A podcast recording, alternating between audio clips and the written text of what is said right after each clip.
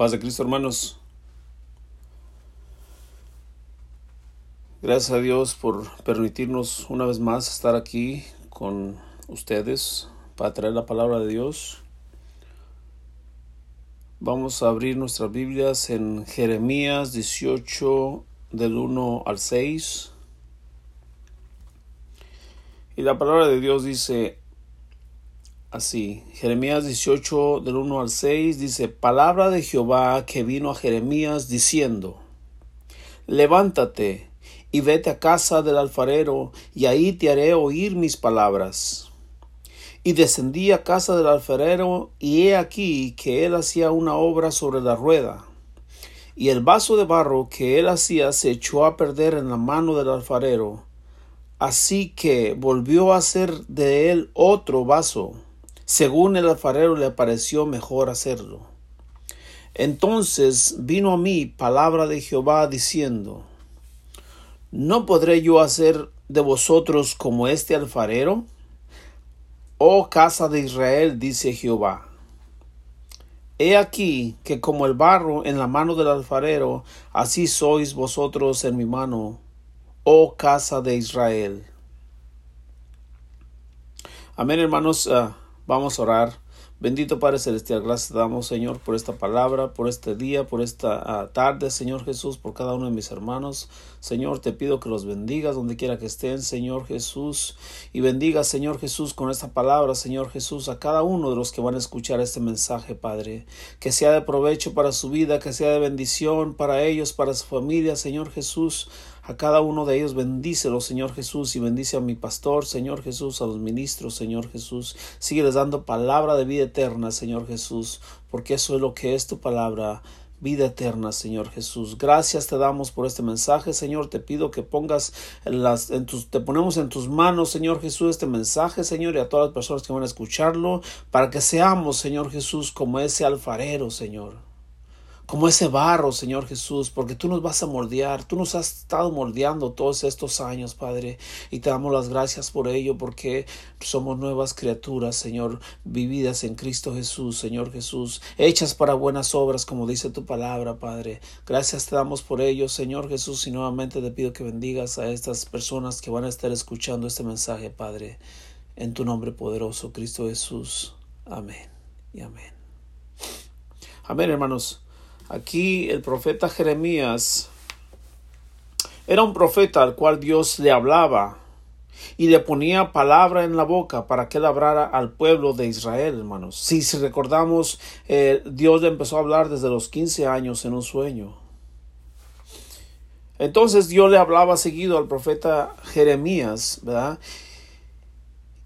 Y el profeta Jeremías, Dios le hablaba al pueblo de Israel por medio del profeta Jeremías. Pero específicamente en ese pasaje le estaba hablando al pueblo de Judá. Y a pesar de que la gente no escuchaba, él seguía hablándole y hablándole al pueblo. Incluso lo metieron a un cepo, a un calabozo. Pero él seguía hablando la palabra de Dios, él seguía profetizando la palabra de Dios. A veces a ese pueblo no le gustaba lo que Dios se hablaba por medio del profeta Jeremías. Y es que el pueblo estaba en pecado. Estaban adorando a otros dioses, dicen otros capítulos, como el capítulo 17, el capítulo 19. Dice que estaban adorando a otros dioses, Baal, Aserá. Entonces, el profeta Jeremías habla al pueblo. Y en el capítulo 17 habla que el pueblo de Dios no guardaba el día de reposo. El día de reposo, como hemos mirado en el, libro de Levíticos, el día de reposo es muy importante. Era una de las principales fiestas de Dios. Y todos tenían que guardar ese día de reposo si no querían morir. Y el pueblo no escuchaba al profeta Jeremías. Y es por eso que Dios le dice lo que les dice en Jeremías 17, 27 dice, mas si no me oyeres para santificar el día de reposo y para no traer carga ni meterla por las puertas de Jerusalén en día de reposo, yo haré encender fuego en sus puertas y consumirá los palacios de Jerusalén y no se apagará. después de que Dios les había dicho, así como dice en, en Deuteronomio 28, les habla de bendiciones primeramente en el, en el, en uh, Deuteronomio 28. Aquí mismo también el profeta Jeremías les estaba hablando de que hicieran aquello, de que hicieran lo otro, ¿verdad? Pero aquí el, Dios les dice ahí, por medio del profeta Jeremías, dice, mas si no me oyeres para santificar el día de reposo y para traer y para no traer carga ni meterla por las puertas de Jerusalén el día de reposo, yo haré encender fuego en sus puertas y consumirá los palacios de Jerusalén y no se apagará. Fíjese lo que dice Deuteronomio 28:15. Dice, pero acontecerá que si no oyeres la voz de Jehová tu Dios para cuidar de poner por obra todos sus mandamientos y sus estatutos que yo te intimo hoy, que vendrán sobre ti todas estas maldiciones y te alcanzarán. Y ahí de ahí en adelante, del, del versículo 15 en adelante, empieza todo lo que les iba a pasar. ¿Por qué? Porque Dios ya les había advertido. Y también aquí en Jeremías miramos que Dios ya les había advertido.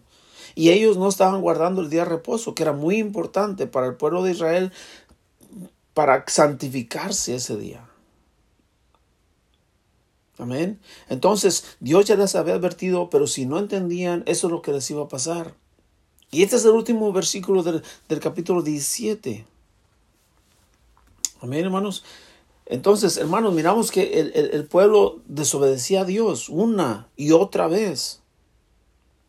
Y después de esto, Jeremías le profetiza al pueblo de la invasión de los babilónicos. En otros capítulos más adelante, la invasión de Nabucodonosor a Jerusalén. Y ahí, de ahí miramos que viene el exilio, 70 años. En este contexto, hermanos, miramos cómo Dios habla al pueblo les advierte de una manera y otra, que no se aparten de sus caminos, que sigan sus mandamientos. Y de esa misma forma nos habla en esos tiempos a nosotros. Pero la gente sigue sin entender. Nos pasa una cosa, nos pasa otra cosa, y no reconocemos quién es Dios. No reconocemos a Dios en nuestras vidas. Nos está hablando incluso con esta pandemia que estamos viviendo. Tenemos miedo a la pandemia e incluso hay algunos que no van ni siquiera a la iglesia porque supuestamente no se quieren contagiar.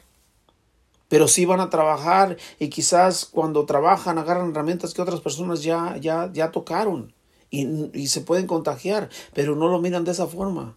Lo que importa es que no van a la iglesia porque no se quieren contagiar. ¿Y todo por qué? es que no reconocemos que Dios tiene todo en control. Si nos vamos a morir es porque ya era nuestro tiempo. Dios tiene todo el tiempo para cada uno de nosotros, hermanos. Lo que necesitamos es en este tiempo es refugiarnos en Dios más que nunca y reconocer la soberanía de Dios en todo tiempo. Y eso ha venido pasando generación tras generación. Dios es el mismo, hermanos en el mismo tiempo de Jeremías, en el mismo tiempo de, que de hoy, en el, tiempo que estamos. Amén. Es, Dios es el mismo, Dios no ha cambiado. Nosotros somos lo que, los que cambiamos, pero Dios no cambia, Él es el mismo. Amén. Así es que Dios les habla al pueblo de por medio de Jeremías y también nos está hablando a nosotros por medio de este profeta. Amén. Después vamos a mirar unos, unos puntos importantes, ¿verdad? Amén. Vamos a mirar unos puntos importantes de lo que Dios le dice a Jeremías y por medio de eso, ¿qué nos quiere decir a nosotros? Usted hágase esa pregunta. ¿Qué es lo que Dios nos quiere decir a nosotros? Nuestro Dios, el único Dios verdadero, ¿Y cómo esto lo podemos agarrar para nosotros? El tema del día de hoy, hermanos, es el proceso de las personas está en las manos de Dios. Volvemos otra vez a los versículos. Dice, palabra de Jehová que vino Jeremías diciendo, levántate y vete a casa del forero y ahí te haré oír mis palabras. Y descendí a casa del alfarero, y he aquí que él hacía una obra sobre la rueda, y el vaso de barro que él hacía se echó a perder en la mano del alfarero. Así que volvió a hacer de él otro vaso, según el alfarero le pareció mejor hacerlo. Entonces vino a mí palabra de Jehová diciendo, ¿No podré yo hacer de vosotros como este alfarero? Oh casa de Israel, dice Jehová. He aquí que como el barro en la mano del alfarero, así sois vosotros en mi mano, oh casa de Israel. El proceso de las personas, hermanos, está en las manos de Dios. Es el tema. Hermanos, en todo lo que hacemos nosotros hay un proceso sea de construcción, restaurante, jardinería, escuela, en la casa, cualquier cosa que hagamos tiene un proceso de hacer. Y esto es lo que quiero traer a su mente y a su corazón.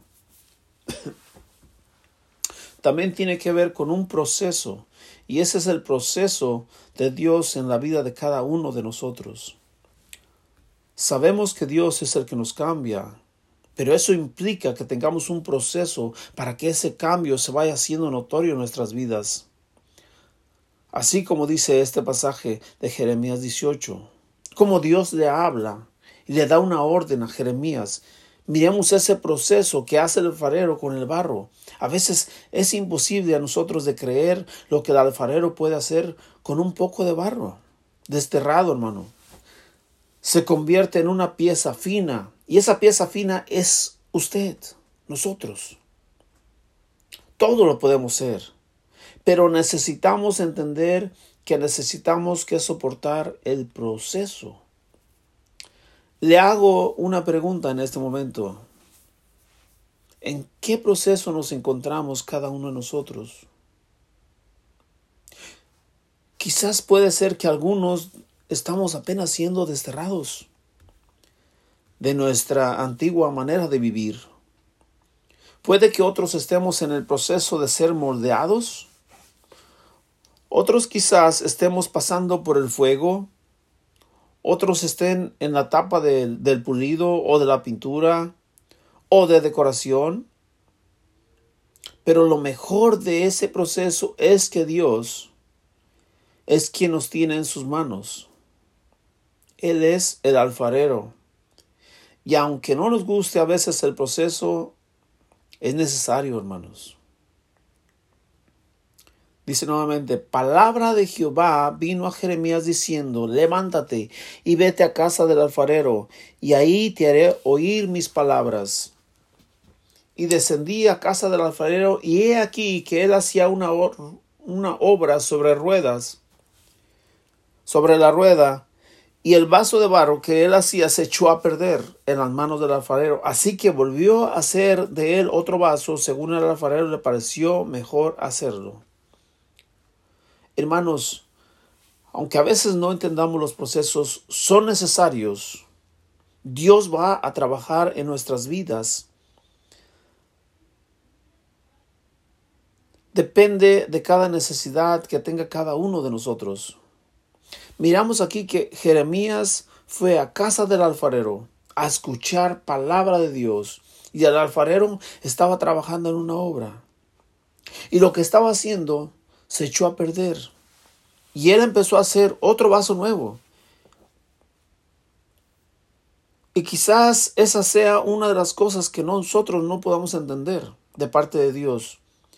Quizá nos hagamos esa pregunta, ¿cómo Dios permite o cómo Dios nos expone a esos procesos tan dolorosos? Pero sabemos que Dios no le va a dar a, a alguien una prueba que no va a poder soportar.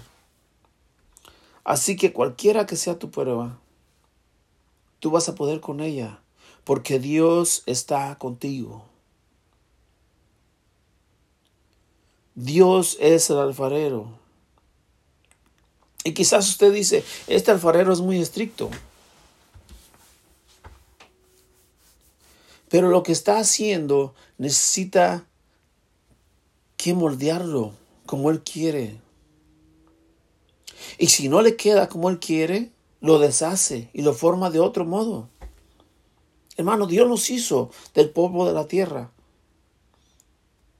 Pero hay, hay muchas cosas en nosotros que Él necesita que moldear de, cada uno de nosotros.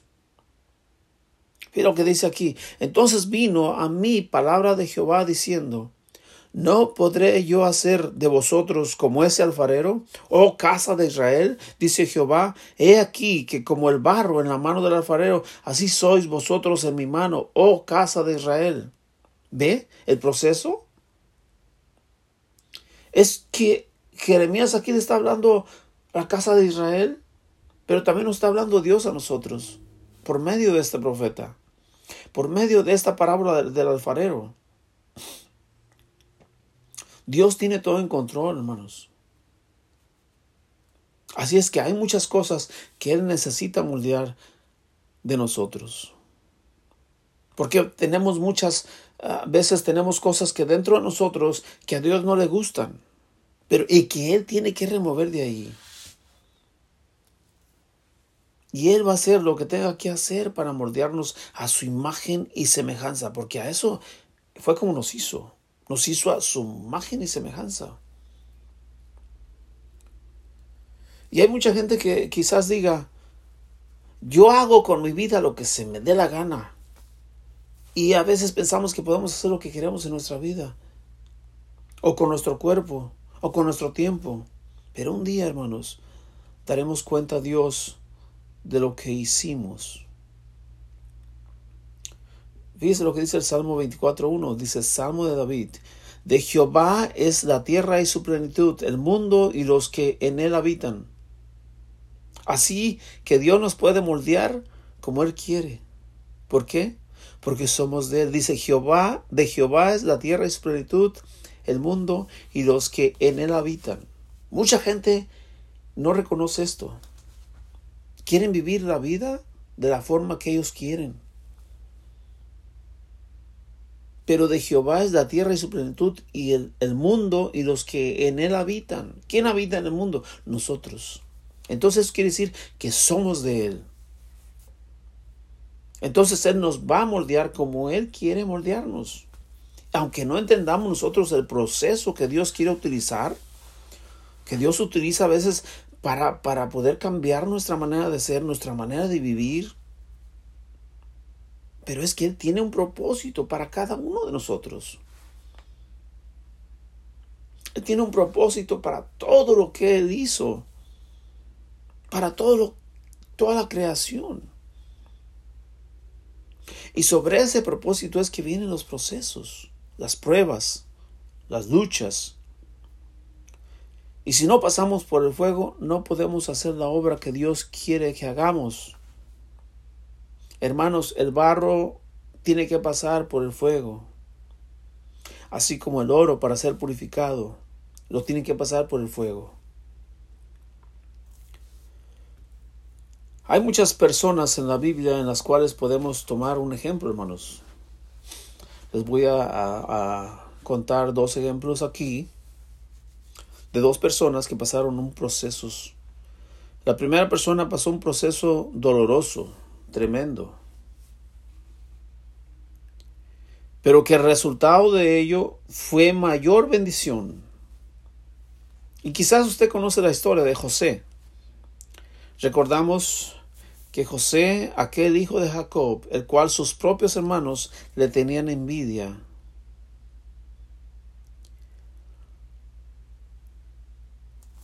lo querían matar, pero Dios no lo permitió. Y digo, Dios no lo permitió porque él ya tenía el propósito por el cual iba a pasar por esos procesos a José.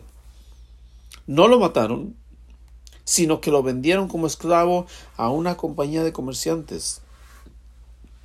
Y estoy resumiendo toda esta historia, hermanos, porque es un poquito larga, pero ustedes ya la conocen, yo creo. Estoy seguro de eso. Vayamos a Génesis, ¿qué es lo que dice aquí esta historia? Vamos a resumir un poquito y nos vamos a ir a los últimos versículos de José, antes de que llegue a su familia de donde eh, estaba Jacob. Dice, dice Génesis 45.1, dice, no podía yo, José, contenerme delante de todos los que estaban al lado suyo, y clamó, haced salir de conmigo a todos, y no que no, no quedó nadie con él. Al darse a conocer José a sus hermanos, entonces se dio a llorar a gritos, y oyeron los egipcios, y oyó también la casa de Faraón, y dijo José a sus hermanos, Yo soy José. ¿Vive aún mi padre? Y sus hermanos no pudieron responderle, porque estaban turbados delante de él. Entonces dijo José a sus hermanos, acercaos ahora a mí. Y ellos se acercaron y él dijo, yo soy José, vuestro hermano, el que vendisteis para Egipto. Ahora pues, no os entristezcáis, ni os pese de haberme vendido acá que para preservación de vida me envió Dios delante de vosotros. Hermanos, ve lo maravilloso que es Dios. Y esto es maravilloso. Mire todo el proceso de años, un proceso, un proceso fuerte y difícil. Muchas de las gentes se preguntarían o, le preguntarán a Dios, ¿por qué yo estoy pasando por esto? ¿Por qué estoy sufriendo de esta manera? ¿Por qué a mí me pasa esto? ¿Por qué me pasa esto? Quizás mucha gente se preguntaría al pasar por todo lo que pasó José. Quizás José dijera, mis hermanos me odian a muerte, me iban a matar, luego me vendieron como esclavo, luego una mujer me calumnió, me metieron a la cárcel. Pero de la cárcel Dios lo lleva a un sitio de honor, hermanos. Y ahora han pasado los años y pasa eso que leímos en este capítulo. En el capítulo 45 de Génesis, cuando están todos juntos, Él les dice, yo soy José, el cual ustedes vendieron. Pero lo que me llama la atención es cuando les dice, no se entristezcáis, no les pese haberme vendido. Y quizás usted y yo nos hubiéramos querido vengar de todo lo que nos hubieran hecho. Pero José dijo, no les pese haberme vendido, no, no os entretizcáis. No os entristezcan. Fíjense bien, todo lo que pasó, y todavía les dice eso a sus hermanos. Fue un proceso fuerte y difícil hermanos. Pero Dios le dio la victoria. Lo puso como gobernador de toda la tierra de Egipto. No entendemos a veces los a veces lo que tiene Dios preparado para cada uno de nosotros. Pero solamente debemos dejarnos moldear como mejor le parezca. Amén. Gloria a Dios, hermanos. Miramos aquí el proceso que José fue, fue difícil, pasó por mucho, lo quisieron matar, le tenían envidia, lo vendieron, cayó en la cárcel, fue calumniado, cayó en la cárcel, duró varios años en la cárcel y después salió y Dios le dio la victoria. Lo puso como gobernador en toda la tierra de Egipto. Amén. Gloria a Dios, hermanos. Otro ejemplo, miramos otro hombre grande que caminó con Dios, que habló con Dios. Y el otro que sigue es Moisés. Y usted sabe también la historia de Moisés. Vos vamos a, a sintetizar mucho aquí porque también es un poco largo. Moisés vivió, creció en el palacio de Faraón aproximadamente unos 40 años Después se fue al desierto de Medián a apacentar el rebaño de su suegro. Ahí fue donde encontró a su esposa. Fue donde se casó y tuvo dos hijos. Estuvo ahí también aproximadamente otros 40 años. Y fue donde el ángel de Dios le habla.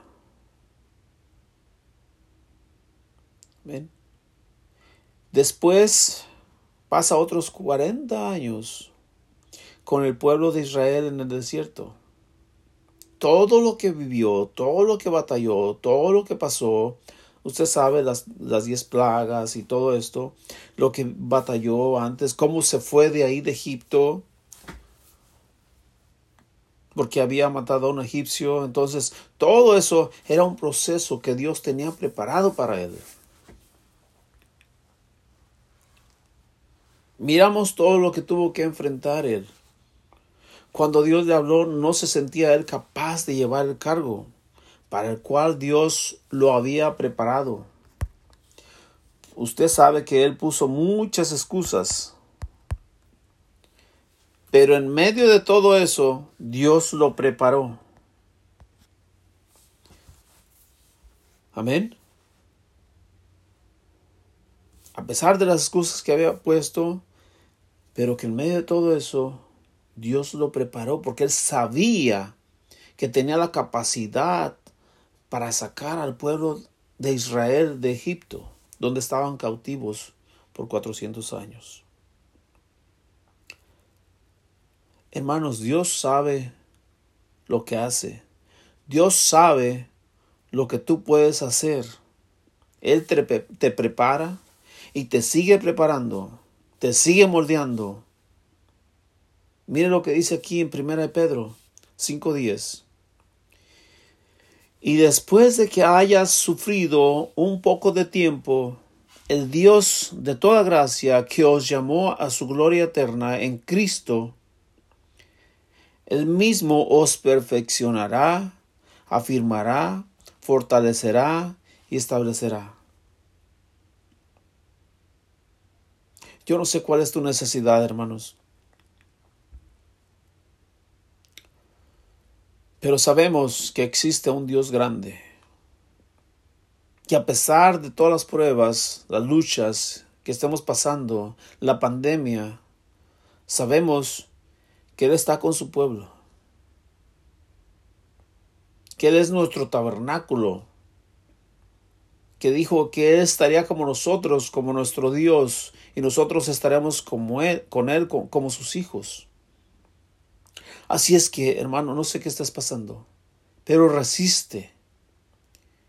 Y dice este versículo, después de que hayas sufrido un poco, Dios te ha llamado a su gloria eterna en Cristo. Así que por medio de este sufrimiento que estás pasando en este momento, Dios te perfecciona, hermano. Dios te afirma, te fortalece y te establece. Si es que estás dispuesto a dejarte moldear por Dios, si es que eres una vasija nueva, si es que eres una nueva criatura, y esto lo podemos nosotros asemejar a la renovación de que cada persona tiene cuando se convierten y vienen a este camino. Cuando se convierten a Jesucristo, el Rey de Reyes y Señor de Señores. Así es que como este alfarero, hermanos, Dios nos está moldeando Dios está trabajando con cada uno de nosotros. Pero como dije, si usted se deja trabajar, porque hay muchos que no se dejan.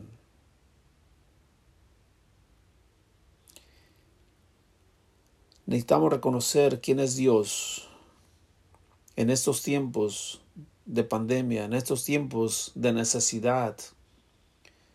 ¿Quién es Dios en nuestras vidas? Y regresar por las sendas en las que empezamos en este camino. Regresar a la iglesia. No tener miedo.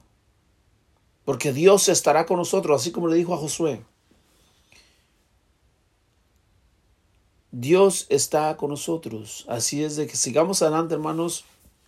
Dios los bendiga y espero que pues haya sido de bendición para su vida y sigamos adelante, que cada prueba, cada lucha, Dios nos está afirmando. Dios no le va a dar algo que usted no pueda con él. Amén. Dios los bendiga en el nombre de Cristo Jesús.